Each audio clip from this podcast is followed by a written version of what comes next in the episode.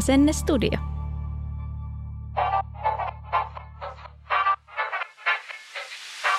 Heippa! Me ollaan Viivi Rintanen ja Janina Ruusenqvist. tässä podissa me selvitämme, miten valmistautua parhaalla mahdollisella tavalla pääsykokeeseen. Tarkoitus on ennen kaikkea tuoda inspiraatiota, tietoa ja ehkä ripauksen itseluottamusta matkalla kohti elämäsi suurinta tulikoetta. Joten tervetuloa kuuntelemaan podcastia Paikoillenne valmiit lääkikseen. Tämä jakso on tehty kaupallisessa yhteistyössä Mafyn kanssa. Tervetuloa kuuntelemaan toista jaksoamme podissa Paikoillenne valmiit lääkikseen. Täällä on Viivi ja Janina. ensimmäinen jakso tuli ulos viime viikolla ja siellä esittelimme itsemme. Tällä kertaa vieraanamme on kovan luokan asiantuntija nimittäin siksi, että 67 prosenttia lääkiksen päässeistä on opiskellut Mafynetillä keväällä 2023. Mä en sanonut tätä varsinaisesti kehuakseni Mafynettiä, vaan siksi, että nyt me päästään jakamaan teille niitä vinkkejä, joita Mafynettiä käyttäneet hakijat noudattavat. Mä juttelin Mafyn perustajan kanssa ja hän suorastaan vaati, että hänen työntekijänsä tulee meille tänne studioon, joten hänet me tänne toimme. Tervetuloa Mafyn Linnea studiolle. Kiitos paljon. Haluatko hei kertoa itsestäsi, että mitä sä teet Mafylla? Joo, mä oon ollut jo muutaman vuotta mukana tuossa Mafin lähestulkoon melkein kaikessa toiminnassa ja pääasiassa mä opetan fysiikkaa, mutta sitten mä kehitän myös fysiikan materiaaleja ja on mukana muun muassa meidän opiskelun valmennusjutuissa ja tehnyt opiskeluoppaan Mafinettiin. Miksi fysiikka? Tämä on varmaan semmoinen, ainakin itsellä ensimmäinen, miksi fysiikka? Miksi? No siis fysiikkahan totta kai kaikista kivoin aine, eikö niin? Tietysti näistä kemiasta biologiasta, että on. samaa mieltä. Ollaan, ollaan, ollaan. Niin, Joo, kyllä. joo. Joo, no fysiikka oikeasti siis sen takia, että mä nyt on sattunut opiskelemaan sitä ja itse pidän siitä, että sen takia se on mun osaamisalue. Meillä on toki myös mui- muiden aineiden opettajat, mutta fysiikka on mun aine. Mutta tänään me puhutaan opiskelutekniikoista. Mä oon itse ollut Mafyl töissä ja mun mielestä Mafyn opiskelumetodit on parhaimpia, mitä markkinoilta löytyy. Haluatko kertoa tästä, mi, niin kuin, mi, miten Mafy erottuu muista valmennuskursseista? No jos me ehkä aloitetaanko sellaisella, että mitä tarvii, että pääsee lääkikseen, niin kuin mitä lääkiksen pääseminen vaatii tai mistä se koostuu, niin mun kokemuksen ja ehkä meidän sellaisen, mitä me nyt ollaan tuhansia opiskelijoita nähty sinne pääsevän, niin perusteella sitten voitaisiin sanoa, että se oikeastaan koostuu kolmesta asiasta. Ensimmäinen on, no huono uutinen siinä mielessä, että se on kova työ. No sen se ehkä tiesikin, että täytyy tehdä kovasti töitä. Kaikki tietää, siinä on vaikea päästä, pitää oppia paljon asioita.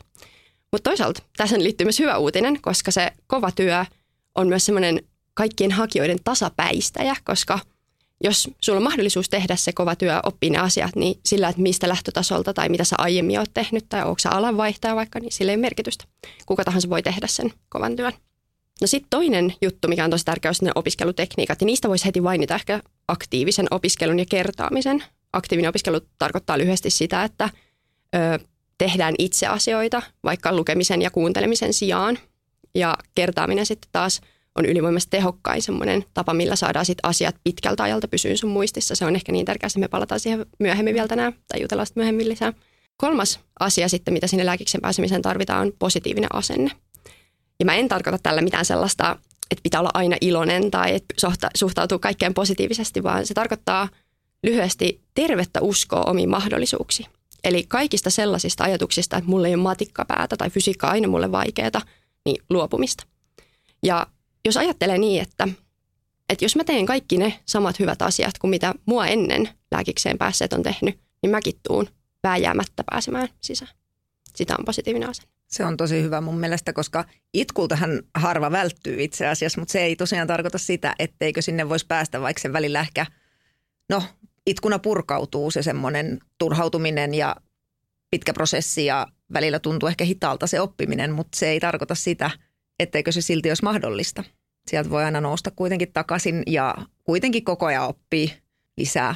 Just tämän takia tämä podi on, koska me halutaan rikkoa näitä tabuja, mitä lääkiksen hakeminen pitää sisällään. Että et, et kun ajatellaan, että et sinne pääsee vaan semmoinen tietty eliittijoukko, joka hakee, niin näinhän ei todellisuudessa ole. Kyllähän se helpottaa, jos sä oot syntynyt onnellisten tähtien alla ja kaikki menee jotenkin tosi sutjakkaasti. Lääkärivanhemmat maksaa valmennuskurssit ja kaikki, että et jotenkin, että on niinku helikopteroitu se tie sinne lääkikseen. Että kyllähän näitäkin on ja se on ihan ok sekin, mutta sitten on näitä meitä muita, niin kuin minä ja Janina muun muassa, joilla on ollut vähän ää, vaikeampi se tie lääkikseen. Niin sen takia tämä on meidän sydän asia puhua näistä et, ja, ja sanoa, että sinne voi päästä kuka vaan, mutta se tosiaan vaatii sen kovan työn, oikean asenteen. Mikä se kolmas oli? Opiskelutekniikat. Just näin. Aktiivinen ja passiivinen opiskelu on semmoinen mun mielestä, mitä Mafy korostaa. Ainakin silloin, kun mä työskentelin siellä, niin siitä, siitä niin kuin opiskeluvalmentajana siitä jankkasin tosi paljon. Puhutaanko siitä vähän lisää? Mm, siinä ehkä tärkein semmoinen ajatus voisi olla niin kuin se, että jos sä lähdet miettimään, että, että mitä taitoja sä tarvit sinne siellä pääsykokeessa, niin niitä taitoja kannattaa lähteä harjoittelemaan ja semmoinen kiteytys voisi olla, että sitä oppii, mitä harjoittelee. Tämä ei toki tarkoita sitä, että harjoiteltaisiin vain pääsykoetehtäviä, mutta niitä taitoja tekemällä. No sit, miksi aktiivinen oppiminen on tärkeää, niin tästäkin sun, se on helppo ajatella sillä tavalla, että jos sä mietit vaikka mitä tahansa muuta oppimista, vaikka kuvitellaan, että sä haluat oppia seisoo käsillä, niin ei auta, että sä katot monta tuntia YouTube-videoita, miten käsillä seistään. Se auttaa vähän, sä tiedät ehkä mitä lähtee alkuun, mutta vasta sitten, kun sä rupeat itse tekemään, pistät ne kädet sinne maahan ja yrität jotain seinää vastaan ruveta kiipeen, niin siinä vaiheessa vasta sitten sitä, sä oikeasti alat oppia sitä juttua. Sun pitää katsoa toki vähän sitä videoa, että sä tiedät, miten lähtee alkuun, mutta sitten itse tekemällä oppii. Ja suurin osa siitä lääkikseen harjoittelusta pitäisi olla sitä itse tekemistä niin kuin koko ajan, jotta sitten se oppiminen on mahdollisimman tehokasta. Ja se tarkoittaa esimerkiksi fysiikassa laskemista, biologiassa sitten niiden biologian tehtävien tekemistä ja niin edelleen. Ja varsinkin sitä itse miettimistä. Että ei vaan lue, mm. vaan miettii ehkä sen jopa ennen kuin lukee. Tietysti jos et sä ole koskaan kuullutkaan aiheesta, niin totta kai sun pitää ensin se kertaalleen tosiaan niin kuin sanoit lukea. Mutta et sen jälkeen lähtee lähestyä sitä sitä kautta, että no, mitä mä tiesin tästä. Silloin sä tiedät, että nämä on ne asiat, mitä mä tästä osaan, tämä muistan ja sitten voidaan lähteä rakentamaan lisää siihen päälle sen jälkeen. Just niin. Varsinkin nyt sanotaan biologiassa. Just niin, esimerkiksi kyllä. Ja sitten, että pidetään se lukeminen mahdollisimman lyhyenä, että luetaan lyhyt pätkä ja sitten harjoitellaan tee heti tehtävillä siihen perään, niin sillä tavalla sit suurin osa ajasta on sitä tehtävien tekemistä itse. Se eroaa aika paljon siitä, mitä, millainen koulumaailma perinteisesti on ollut ja perustuu passiiviseen opiskeluun, joka on aika niin kuin, tavallaan tehokasta. Siellä on yksi opettaja puhuu ja muut hiljaa kuuntelee ää, siellä yleisössä luokassa. Yliopistossakin aika pitkälti luento, luentomainen oppiminen on, on tätä. Toki meillä lääkiksessä on Helsingissä Problem-based learning, mikä on, on ollut tehokas tutkitusti. Henkilökohtaisesti en ole tänään esimerkiksi luennolla, koska mä en koe, että se on kauhean hyvä tapa oppia. Että hmm. mä oon tässä teidän kanssa ja tota, sitten mä menen kotiin ja mä opiskelen ne asiat itse sen sijaan, että mä kuuntelisin, että joku toinen opettaa ne mulle.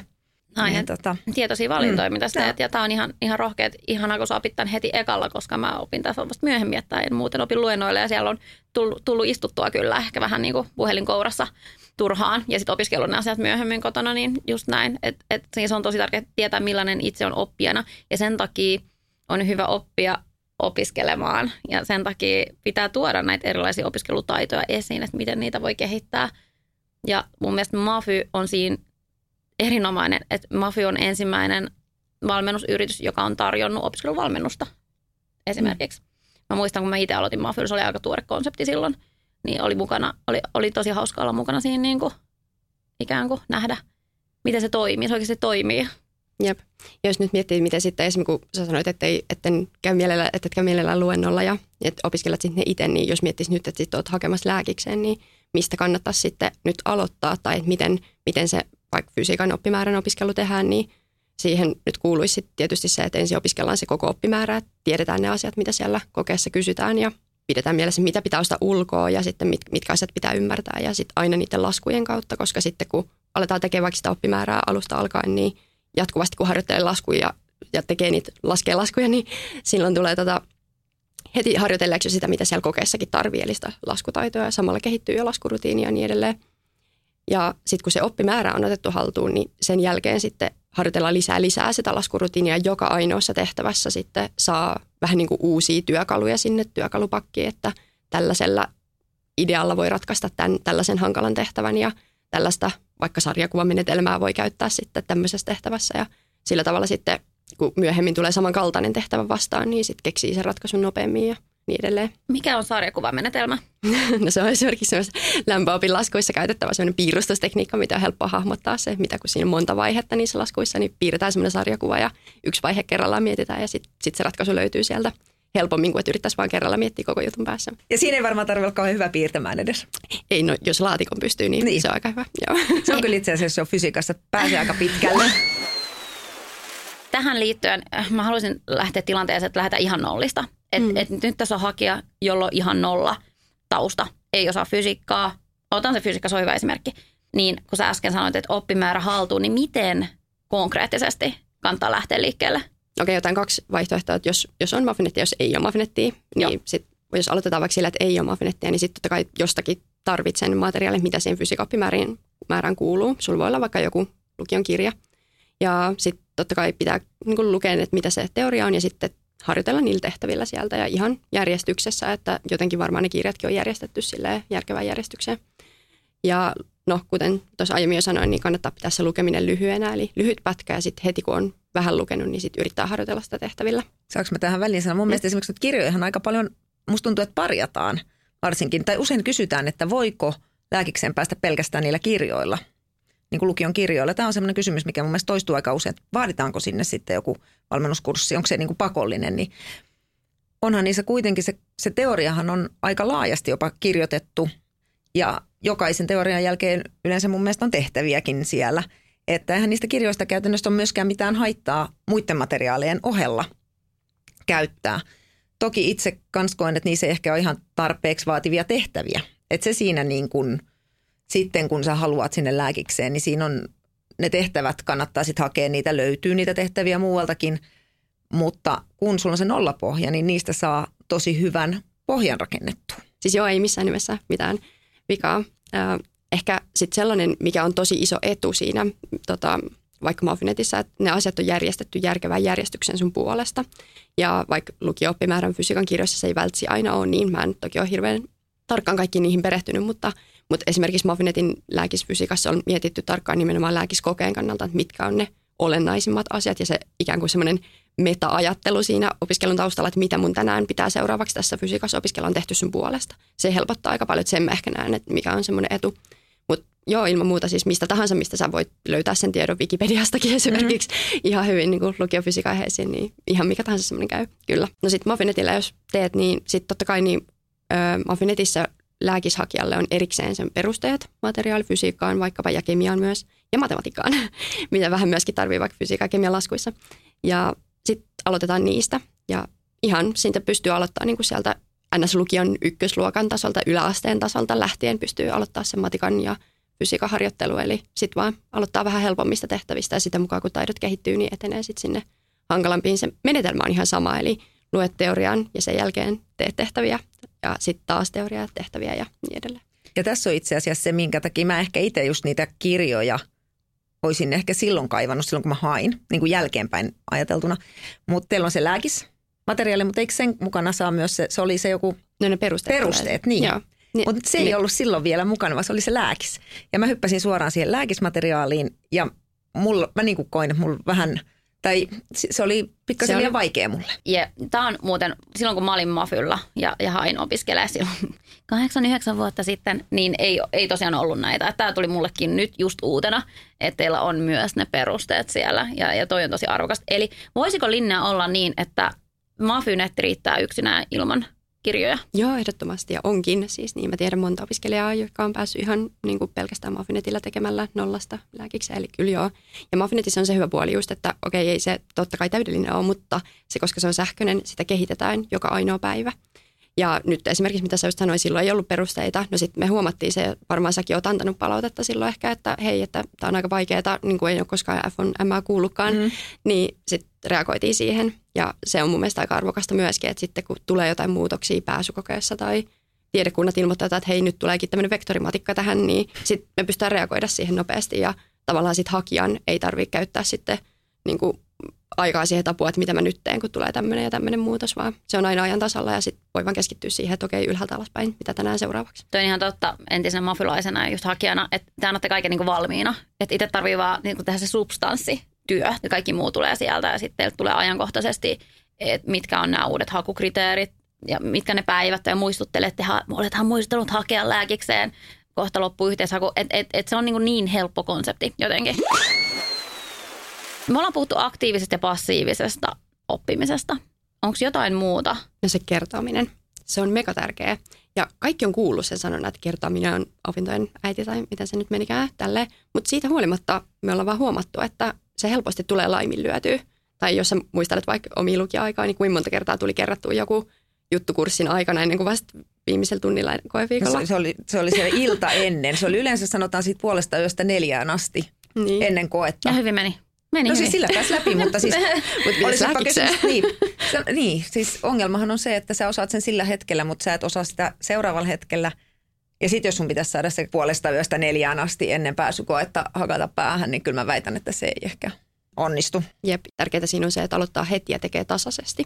Ja sillä tavalla sitten sen osaamisen saa niin kuin kasautumaan. Eli se, että jos opiskelee vaikka sanotaan 30 tuntia viikossa, niin kuukaudessa tekee sitten 120 tuntia.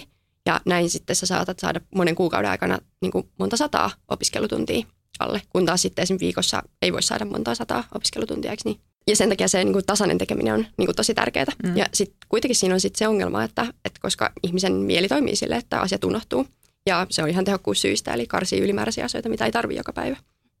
Mutta koska sitten meidän pääsykokeessa pitää kuitenkin muistaa edelleen ne asiat toukokuussa, joita me ollaan niin kuin syyskuussa opiskeltu viimeksi, niin sen takia sitten pitää systemaattisesti kerrata. Ja sitten kun systemaattisesti kertaa, niin sitten ihmisen mieli toimii sillä, että se unohtaminen hidastuu. Eli edelleen asiat kyllä unohtuu koko ajan, mutta kertaamalla sitten sitä hida, niin kuin saa hidastettua. Sitten toinen puoli siinä on se, että, että jos ei kertaa, vaikkapa kuvitellaan taas sitä fysiikkaa, ja sä oot nyt opiskellut jotkut tietyt kaavat ja jotkut asiat, niin ne alkaa taas sieltä kyllä unohtua.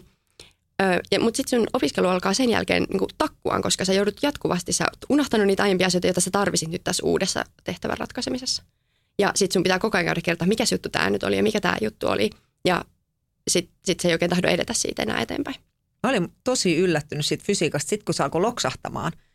Kun ensimmäisen kerran musta katon sitä kaavaliitettä, se oli aivan kauhean näköinen. Mm-hmm sitten kun sä olit lukenut sitä, niin sitten tajumat, että vitsi, nämä itse asiassa muistuttaa toisiaan tosi paljon. Että kuinka paljon on niin kuin mekaniikassa ja sähköisessä samantapaisia asioita. Hmm. Eihän ne ole itse asiassa yhtään sen erilaisia. Ne on Eri vuorovaikutus, mutta joo, niin, mutta siis niin, kuin, niin, samanlaisia kaavoja, vähän eri kirjaimia. Ja tällä tavalla just niin kuin se niin kuin rakentuu ikään kuin se edellisen osaamisen päälle. Ja sitten jos sä olisit unohtanut ne pohjat sieltä, niin sitten se eteenpäin rakentaminen on vaikeaa. Ja tämänkin takia sun pitää koko ajan kerrata. Mafy-netissä on se hyvä puoli, että että se vähän niin kuin pakottaa kertaamaan. Jep, se, se tekee al- sen automaattisesti. Nyt mä en muista, monta kertaa sama tehtävä tulee eteen. Jos nyt tekee koko mafyn sen mm, lääkismateriaalin, niin tosi monta kertaa. Ja jos sitä ei osaa, niin se tulee vielä niin kuin ekstra kertoja. Joo, se on vähän erilainen laskuaineessa ja niin kuin vaikka biologiassa, koska laskuaineessa sitten se niin kuin ei haluta niinkään muistaa sitä malliratkaisua, vaan halutaan osata ratkaista se tehtävä. Sitten taas biologiassa niin kuin on paljon enemmän sellaista, että pitää vaan niin kuin raasti muistaa. Ja sen takia sitten se biologiassa niin pitää useimmin kerrata sitten vaan toista ja toista koko ajan sitten niitä samoja asioita. Okei, nyt me ollaan puhuttu äh, kertauksesta.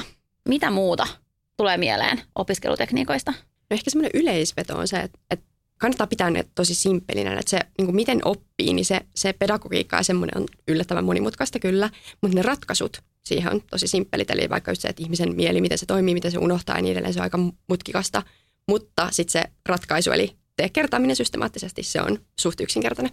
Ja nyt semmoinen yhteenveto tästä voisi olla se, että, että ö, pidä mahdollisimman yksinkertaisena ne opiskelutekniikat sillä tavalla, että sä pystyt toistamaan niitä joka päivä samalla tavalla. Eli että jos, jos et ei, ei saa mennä hirveästi meta-opiskeluun aikaa, että, että mitäs mä tänään tekisin tai millaisen mindmapin mä vaikka teen, vaan se pitää olla mahdollisimman helppoa, että nyt mä tänään teen tällä tavalla ja sen takia se aktiivinen oppiminen ja se kertaaminen, ne on ne parhaimmat opiskelutekniikat, joita on helppo toistaa jatkuvasti.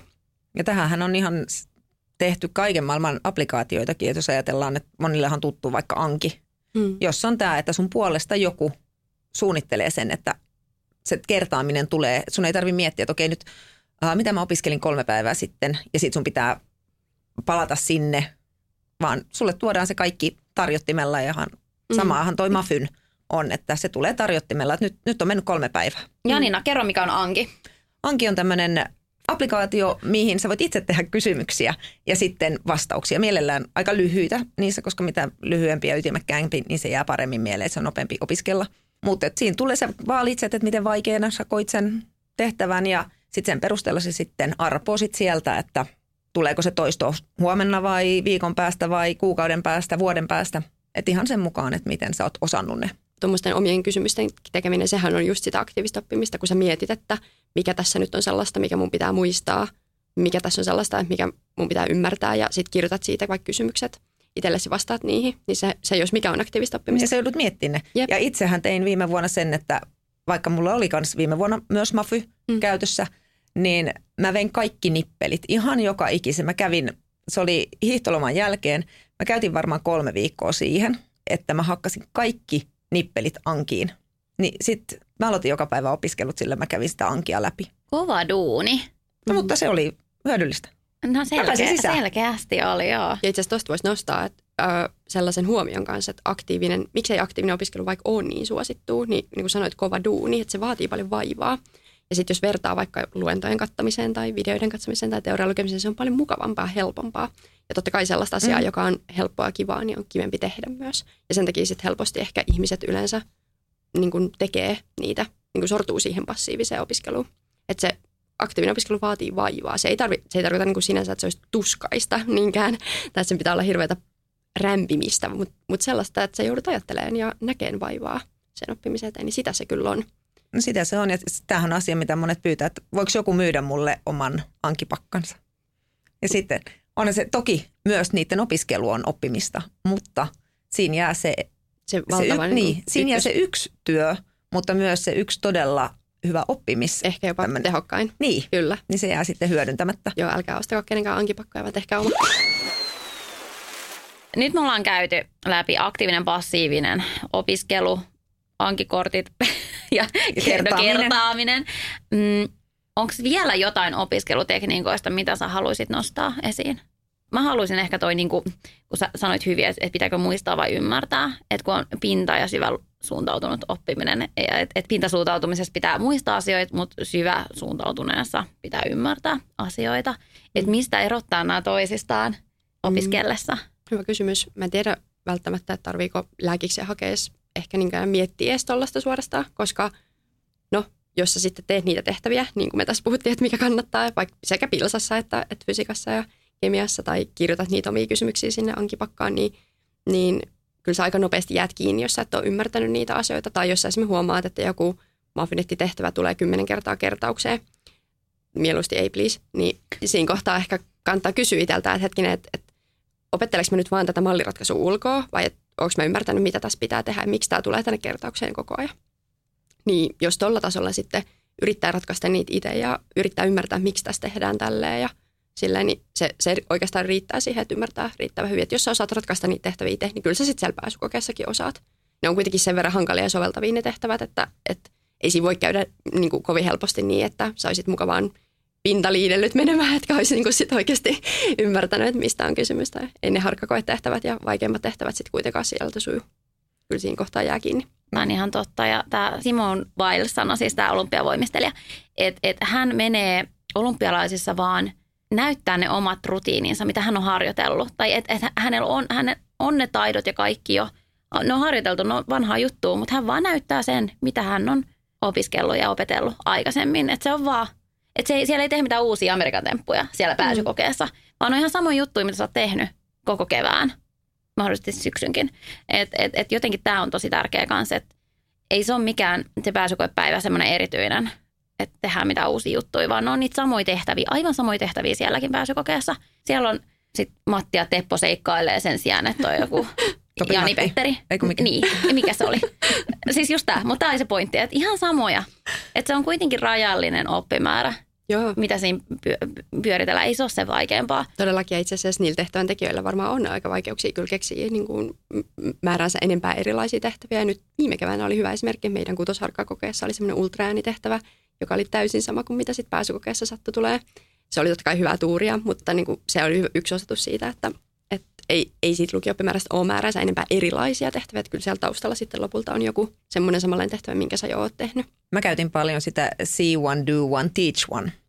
Mä yritin aina ajatella, että miten mä tämän opettaisin jollekin toiselle. Ja sitten tietysti mm. aina kun vaikka somessa tai sitten meillä oli semmoisia pienempiä opiskeluporukoita, niin jos joku kysyy, mun mielestä oli kiva, kun kysyttiin, että jotkut aina, että no sori, että mä nyt kysyn taas, mutta ei kun kysykää, koska silloin mä joudun miettimään sen, että osaanko mä sen asian oikeasti. Mm. Ja mun mielestä se on niin kuin todella hyvä tapa oppia, on opettaa toisia. Että mm. ei välttämättä olisi huono ihan vaan ottaa semmoinen, että hei, sovitaanko, että mä opetan sulle nämä aiheet. Ja sitten ihmetellä yhdessä, että miten se meni. Mutta sen mä haluan tässä sanoa, sä nyt olet Janina itse varma ää, alanvaihtaja, vanhempi, mutta silloin kun mä hain opiskelemaan, mä olin niin kuin lukion jälkeen, hain, että mä olin aika epävarma opiskelija. Se on aika vaikea olla rehellinen itselleen, että mä en osaa näitä. Ja sitten jos, jos piti opettaa, niin en mä vaikea selittää tai jotenkin sillä, että mä niin kuin, silloin nyt myöhemmin miettii, että joo, ehkä ei osannut. Mutta se on niin kuin vaikea myöntää itselleen, että ei ehkä osaakaan tätä asiaa. Että semmoinen rehellisyys itseä kohtaan ja armo kanssa, että – se on ihan normaali että, ja ihan tavallista, että sä et nyt heti osaa näitä kaikkia asioita. Että ei ole mitenkään tyhmempi, vaan se vaan vaatii toistoa, että oppii nämä asiat. Niin, mm. ja mun mielestä on niin tosi hyvä niin katsoa sitä, no just niin kuin sanoit, että oot rehellinen itsellesi. enemmän sä opit sillä, että sä oot rehellinen ja myönnät, että okei, että joo mä osaan niin kuin ehkä jollakin tasolla tämän ratkaista, mutta jos sä tarkemmin mietit, että mikä osa siinä on se, mitä sä et ymmärrä, että mitä sä et osaisi mm. tästä selittää, niin kysy siihen se apu. Jep. Niin sitten sä opit taas lisää ja ymmärrät ehkä paremmin. Ja se saattaa niin kuin auttaa just sit siinä seuraavassa tehtävässä enemmän. Se on just tämä aktiivinen oppiminen, mikä näyttää ne omat kipukohdat, kunhan vaan antaa mahdollisuuden sille. Nyt kyllä se on varmaan aika rankkaakin sitten, että ajattelee, että on tankannut jo viikkokausilla lämpövoimakoneita ja taas ei vieläkään osaa, niin sitten kyllä mun jo pitäisi osata tai kaikki muut jo osaa. Että kyllä se niin kuin paine on myös varmasti aika kova, että ei missään nimessä ole helppoa. Mutta tästä me itse asiassa tuossa vähän jo ennen kuin me tultiin tänne studioon, niin puhuttiinkin tästä, että kaikkiahan ei tarvitse osata. Mm. Mm. Joo. Lääkiksenhän kaikkiin vuosina 2012 asti tämä mun tilasto riittää, mutta siis jos silloin aina päässä sisässä on saanut 70 prosenttia täysistä pisteistä, mm. eli siis 30 prosenttia on saanut jäädä tekemättä niistä tehtävistä. Nimenomaan kaikki ei tarvitse tehdä, ei tarvitse mitään täydellisiä suorituksia tehdä. Joko silleen, että sä saat useista tehtävistä jotain pisteitä edes. Sehän on sellaista marjojen keräämistä, se mm. pääsykoe. Sä kerät niitä pisteitä sieltä täältä. Tai sitten sulla menee vaikka osa tehtävistä paremmin ja sitten osa voi ottaa ihan täysin tyhjäksi. Et marjojen keräämistä se on, se mä tykkään siitä. Ja varsinkin lopussa lähdetään optimoimaan siinä, kun alkaa aika loppua, että mistä saa niin helposti marjoja. Just niin ja kaikkea ehikkään tehdä. Että se, luultavasti se koe on niin kuin ihan tulevia lääkäreitä ajatellenkin suunniteltu niin, että testataan, että kuinka hyvin kestää painetta ja kiirettä. Että ei edes parhaat hakijat saa täysiä pisteitä sieltä. Mennäänkö seuraavaan teemaan, eli ajanhallintaan. Ja tämä on tosi mielenkiintoinen aihealue koska me kaikki ollaan vähän erilaisia oppijoita, niin mitä Mafi suosittelee vaikka tauotuksista? No sekin, se on aika yksilöllistä joo, mutta ihmisen keskittymiskyky riittää keskimäärin 50 minuuttia kerrallaan. Se voi olla sulla itsellä paljon lyhyempikin tai se voi olla 60 minuuttia asti, mutta lähes kaikilla niin kuin tunnin jälkeen alkaa niin kuin se keskittyminen hiipuu. Mutta keskittyminen on vähän niin kuin sukeltamista. Eli että pystyt sukeltamaan, pidättää hengitystä jonkun aikaa, mutta sitten jossain vaiheessa täytyy tulla niin kuin pinnalle haukkaa happea. Mutta sitten ihan lyhyt semmoinen hengitys siellä pinnalla auttaa siihen, että sä pystyt sukeltamaan taas uudestaan. Niin sitten keskittymissä on vähän sama, että lyhyt virkistävä tauko auttaa sitten siinä, että pystyt keskittyä uudet 50 minuuttia. Ja tämä tarkoittaa sitä, että kokeile itsellesi, että mikä on semmoinen sopiva aika, että mitä sä pystyt keskittymään kerralla. Onko se sitten puoli tuntia, onko se 50 minuuttia – ja sitten semmoinen sopiva tauko siihen perään. Eli esimerkiksi meidän kursseilla tehdään niin, että meillä on 50 minuuttia opiskelua, 10 minuuttia taukoa. Ja Mitä sen tauon aikana kannattaisi tehdä? Ottaa puhelin käteen ja selata some? No esimerkiksi. Se, on aika suosittu, kun katsoo näitä opiskelijoita taukoaktiviteetti, mutta ehkä pa, niin kuin parempi on se kuitenkin, että nousee vähintään seisoo mm. ja katsoo sitä somea seisalta, että sitten veri kiertää paremmin elimistössä ja aivoissa ja silleen. Ja totta kai sitten joku ihan päinvastainen tekeminen kuin se opiskelu on sitten tutkitusti niin kuin mm. tehokas semmoinen virkistäytymistapa, että esimerkiksi kavereiden kanssa juttelu tai no happihyppely on tietysti hyvä, jos on vaikka kotona opiskelemassa ja pääsee kätevästi jotenkin ulos, niin semmoinen nyt on sille ihan ekstreme hyvä. Tuohon, että kaikki ei pysty sitä 50 minuuttia keskittyä ainakaan nykyaikana, niin mm. mä muistan, että mulla on paljon lyhyemmät ollut ne opiskeluajat. Tai mm. mulla on enemmänkin 25 minuuttia, 5 minuuttia taukoa oli mulla, mikä mulle sopi. Ja jos tuntuu, että ei tullut flowta, niin sitten mä pidin jopa tehtävien välissä tauon. Että mm. yksi vaativa tehtävä, sitten tauko. Ja sitten äh, mulla itse on silleen, että jää helposti sinne tauolle, niin että laittaa vaikka herätyksen vaikka sen 10 minuutin, 5 minuutin päähän, mitä ikinä. Joo, se on ihan ehdottoman tärkeää, koska sitten siinä helposti käy niin, että sitten se koko päivä venyy ja sitten ei pääse, pääse tekemään niin vapaa-ajalla mitään tai sitten jos on jotain muita velvoitteita, perhettä tai harrastuksia tai töitä tai mitä ikinä, niin sitten se opiskelu pitää vaan saada mahtua johonkin tiettyyn väliin, niin sitten ne tauot ei saa kyllä venyä.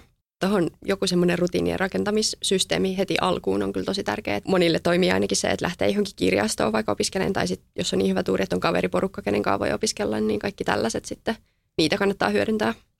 Ja sitten ehkä se rutiini just sillä, että joka aamu samaa aikaa, että raahaa itsensä siihen kello yhdeksän vaikka siihen muffinetin ääreen ihan väkisin ja, ja yrittää sitten sen kymmenen minuuttia sinnitellä siinä. Ja on totta kai silleen, että ei nyt joka päivä lähe. Se, se vaan on silleen, kun on pitkä projekti, niin niitä huonoja päiviä tulee.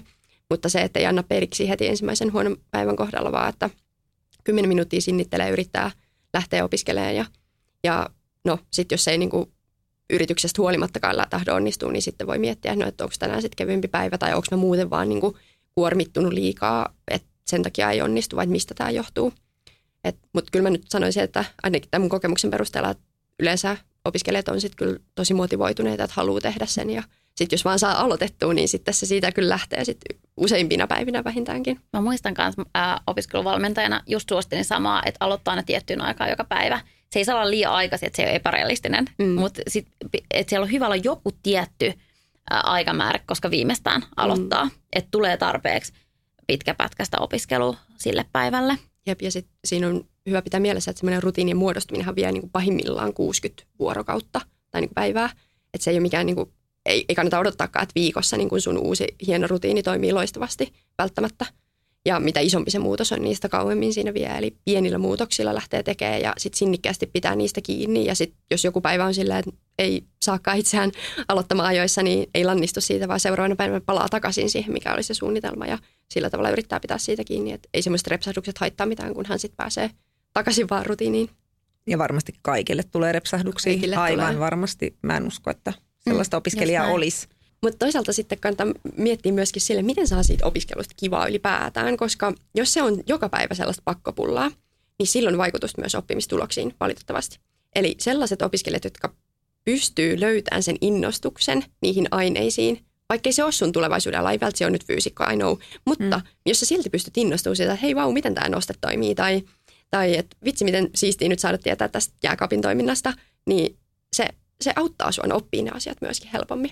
Ja sen takia mä toivon ainakin, että suurimmaksi osaksi ajasta ne aineet on silleen innostavia ja ainakin se asenteen voi yrittää kääntää semmoiseksi, nyt mä saan oppia tästä maailmasta jotakin lisää ja ymmärtää näitä asioita syvällisemmin ja se vie mua sitten kohti sitä, mikä mun mm. tavoite on olla lääkäri. Mutta mut se, että se ei saisi vaan olla semmoista pakkopulaa, nyt tämä fysiikka vaan niin lapioidaan tästä alta, että musta tulee lääkäri. Hyvin yleinen kysymys on, että kuinka paljon pitää lukea, että pääsee sisään. Niin mitä sä puhu, sanoisit opiskelutunneista? Sanoit aikaisemmin 30 tuntia viikossa esimerkinomaisesti, mutta mikä on liikaa ja mikä on liian vähän?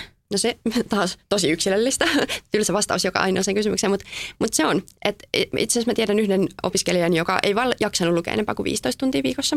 Ja no sitten se teki sen ja kyllä se sitten lopulta pääsi, hänellä, hänellä kesti kolme vuotta, mutta että se, koska siinä just on se työ, työtuntien se hyvä puoli, että se kumuloituu, se, ne kasautuu. Eli se, että jos sä teet nyt 10 tuntia, niin kahden viikon päästä se on 20 tuntia ja niin edelleen. Ja sitten kun sä teet sen vielä tehokkaasti, muistat kerrata ja niin edelleen, niin kertaamalla sä saat sitten joka ainoista tunnista sen hyödyn jatkumaan pitkänkin ajan. Eli se, mitä sä oot kolme vuotta sitten opiskellut, niin muistuu sun mieleen vielä tänä päivänäkin, jos sä kertaat sitä. No sitten me ollaan tutkittu sitä, että mikä on liikaa, niin me ollaan huomattu, että ihan absoluuttinen maksimi viikkotunneissa on 30-35 tuntia.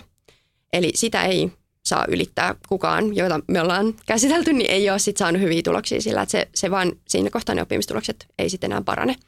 30 tuntia, 35 tuntia, se on jo aika paljon, että suurimmalla osalla se pyörii sitten siinä maksimissaan 20-25 tunnissa. Ja tämä on mun mielestä tosi tärkeää sanoa, koska mun mielestä monesti sanotaan, että no, minä luin ainakin 40 tuntia viikossa. Että vähän, että se todellisuus ei ole sitä, että vaikka jotkut tuo sitä esille, että näin paljon – niin ja muistaa, että aktiivinen oppiminen, se on kuusi tuntia eri, aktiivista oppimista eri kuin kuusi tuntia luennoilla. Se on, juuri, se on, se on just näin ja sitten just se, että että muistetaan se, että se ei välttämättä kuitenkaan, A, se ei välttämättä ole se totuus, mm. B, se ei välttämättä ole se, mitä kannattaa tehdä. Jep, ja jokainen meistä on erilainen, eli, eli ihan turha verrata muihin, ja sä et voi vaikuttaa siihen, mitä muut tekee, sä voit vaikuttaa vaan siihen, mitä sä itse teet. Ja kun sä tiedät itse te- tekevässä parhaita mahdollisia asioita, niin sit sulla on parhaat mahdolliset päästä sisään sillä. Ja siksi kannattaa keskittyä vaan siihen, mitä itse tekee. totta kai neuvoja kannattaa kuunnella ja kysyä, jos tuntuu mm. siltä, mutta vertailu muihin on huonosta. Niin sitä on hyvä, vaikka nuori eikä välttämättä osaa havainnoida itseänsä tarpeeksi, mutta sitten oppii tuntea itsensä myös siinä hakiessa. Sen haku, että kannattaa havainnoida hakuprosessin aikana itseään, että missä vaiheessa se keskittyminen alkaa herpaantumaan. Se on tutkittu, että neljä tuntia vuorokaudesta tai päivässä jaksaa ihminen tehdä töitä niin kuin tehokkaasti. Ja sen jälkeen on sitten kevyempiä työtunteja, että se päivä voi jakaa siihen, että mihin vireimmät tunnit itsellä, koska ne on, niin opiskelee silloin mm. sen. No sitten tuosta opiskelun määrästä voisi sanoa vielä sen just, että kun aloittaa ajoissa, niin sitten aloittaa just vähän pienimmillä tunneilla sitten lähempänä pääsykoetta niitä opiskelutunteja voi nostaa ja taas siinä on se edelleenkin se kasautuminen. Eli sitten kun sä oot aloissa, ajoissa aloittanut, niin ei tarvitse tehdä tosi paljon sinne väsymykseen asti. Voi lopettaa jo sillä, tehtiin tehdä kaikkea, kaikkea muutakin, viettää vapaa-aikaa ja käydä töissä ja niin edelleen. Ja sen takia se niin kuin pitkä aika väli sinne kokeeseen, se on tosi olennaista. Monet puhuu, että tämä on maratoni, tämä ei ole sprintti. Mm. Se, että haetaan vuosi, kaksi, kolme ja mm. lääkikseen monesti aloitetaan tosi aikaisin lukemaan.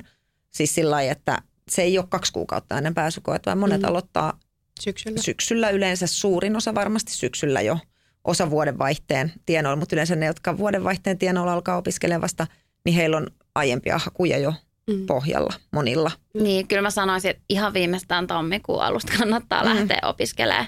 Ja alussa aloittamalla, aloittamalla jättää sit pelivaraa myöskin semmoisille kaikille muille yllättäville mm. jutuille, mihin ei voi vaikuttaa, niin kuin voi tulla kipeäksi tai voikin haluta lähteä lomareissuun perheen kanssa yhtäkkiä, niin sitten kaikki tällaisia lomia ja muita mahtuu sinne paljon helpommin sitten, eikä se projekti kaadu sitten yhteen viikkoon. Ei se muutenkaan nyt yhteen viikkoon kaadu tyypillisesti, mutta – se antaa mielelle enemmän sitä niin kuin niin. varaa sitten niin. pitääkin Kyllä. niitä taukoja. Ja sitten se ei ole vaan semmoista suorittamista koko vuosi. Toi on tosi tärkeä pointti, että mäkin hain viisi kertaa, niin mm. että muistaa elää siinä koko ajan mm. sen lukemisen rinnalla.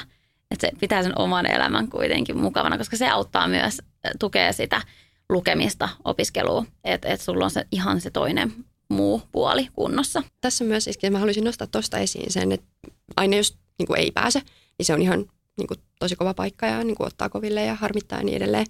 Mutta sit se ei ole myöskään mun mielestä kovin mustavalkoista, että pääsee tai ei pääse, onnistuu ei, ei onnistu, koska jos sä nyt mietit, että tänä keväänä tai aloitetaan tammikuussa opiskelemaan, me opiskellaan nyt se 300 tuntia vaikka sinne lääkikseen. Ja no sitten käy niin ikävästi, että en pääse. Ja jos mä siitä sitten niin kun käsittelen se asian, yritän toipua siitä ja päätän sitten jatkaa sitä hakemista. Mulla on mahdollisuus jatkaa sitä hakemista ja mä luen toiset 300 tuntia sinne seuraavana vuonna. Niin sittenhän se on jo 600 tuntia opiskelu. Ja taas tässä tullaan siihen, että kompensoimalla sitten sillä työn tekemisellä sen matalan lähtötason tai mitä ikinä, niin pystyy sitten kuitenkin vääjäämättä pääsemään sinne, että sitten kun vaan jos jatkaa sitä eikä anna periksi, niin ne työtunnit kumuloituu, se osaaminen on joka kerta kovemmalla tasolla ja sitten ne sun mahdollisuudet on aina niin kuin paremmat joka kerta.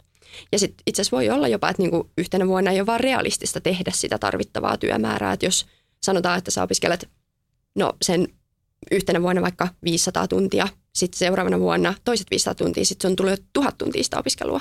Niin voi olla, että ei, ei yhteensä kevääseen olisi realistista mahduttaa sitä tuhatta tuntia sitä opiskelua, mikä sitten tarvitaan sinne, että pääsee. Eli joka ainoa tunti on kohti sitä lääkistä, vaikka se vuosi ei vielä olisikaan tänään. Sitä on tosi ikävä ajatella, enkä mä haluan nyt, että kukaan lannistuu siitä tai ja enkä halua vähätellä sitä, miten niin kuin, kova pettymys se on, mutta jos pystyy ajatella silleen, että, että ei se työ, minkä sä nyt teit, mene hukkaan, vaan se on kaikki mulle eteenpäin, nyt kun mä aloitan taas uudestaan, niin sillä tavalla sitten jossain vaiheessa sä oot riittävän hyvä ja sä pääset ihan varmasti. Se on just näin. Se on siis, tai niin hy- hyvä puheenvuoro ja tärkeä. Ja se on, että sitten kun sä meet sen kynnysarvon yli osaamisella, se on ihan sama millainen koe sun eteen laitetaan, sä pääset sisään. Hei, otetaan tähän vielä äh, lääkishakuun liittyviä myyttejä esiin. Äh, saako pitää lomaa keväällä?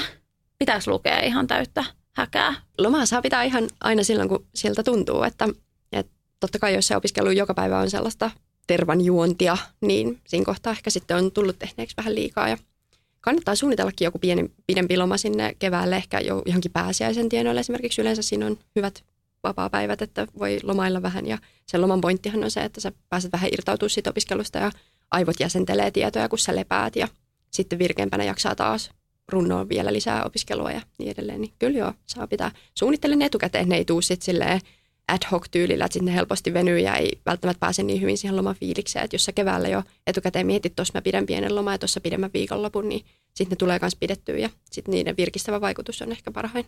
Seuraavaan myyttiin. Mitä kysymyksiä sä saat, Linnea? No ei välttämättä niinkään kysymyksiä, mutta ehkä semmoisia ajatusten kanssa, mistä käydään opiskelijoiden kanssa keskustelua, niin on vaikka tämä, mulla ei ole matikkapäätä, että tuleeko tästä ikinä mitään. Ja siihen mä ehkä haluaisin palauttaa sitten tuon työn tekemisen merkityksen. Et mä en oikeastaan usko, että on olemassa sellaista asiaa kuin matikkapää. On, on varmaan totta, että jotkut asiat on toisille vähän helpompi kuin toiset, toiset tai jotkut oppii joita asioita helpommin, mutta suurin osa siitä, mitä sä tänä päivänä osaat, on sitä, mitä sä oot harjoitellut.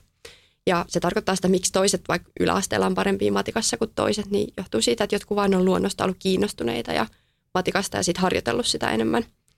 Ja nyt jos just tuntuu, että sulle matikkapäätä, niin se on suomeksi sanottuna harjoituksen puutetta. Ja tämän mä haluaisin, tai tämä kuuluu myöskin siihen positiiviseen asenteeseen, että sen uskominen, että kyllä mä voin oppia nämä asiat, jos mä oon valmis näkemään niiden asioiden eteen vaivaa. Mähän käytin tuossa, mä ajattelin sitä, kun tuli vähän, että onko tämä mahdollista. Sitten mä aloin miettiä, että nämä on asioita, jotka opetetaan kuitenkin vielä aika nuorille ihmisille. Lukioikäiset on aika nuoria, ainakin tästä mun perspektiivistä katsottuna, niin ne on tosi nuoria.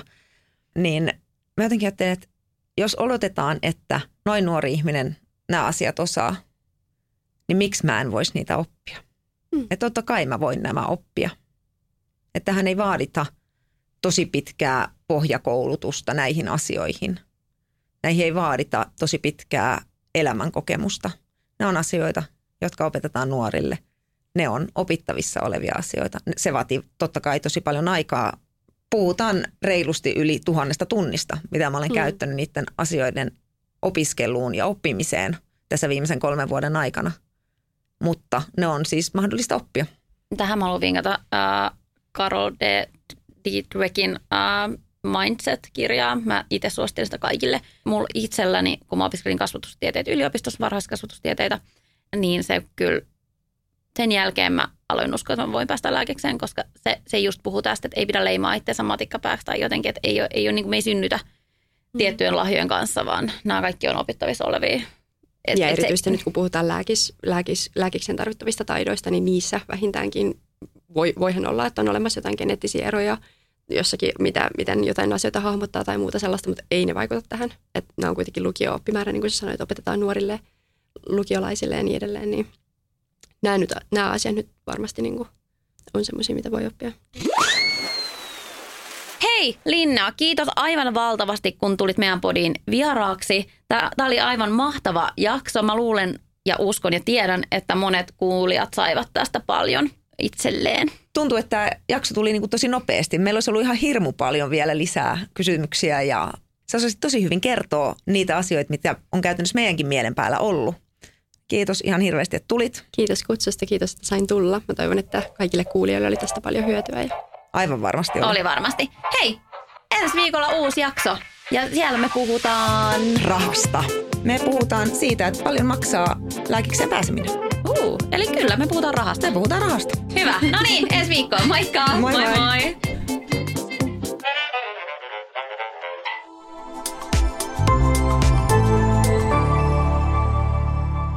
Asenne Studio.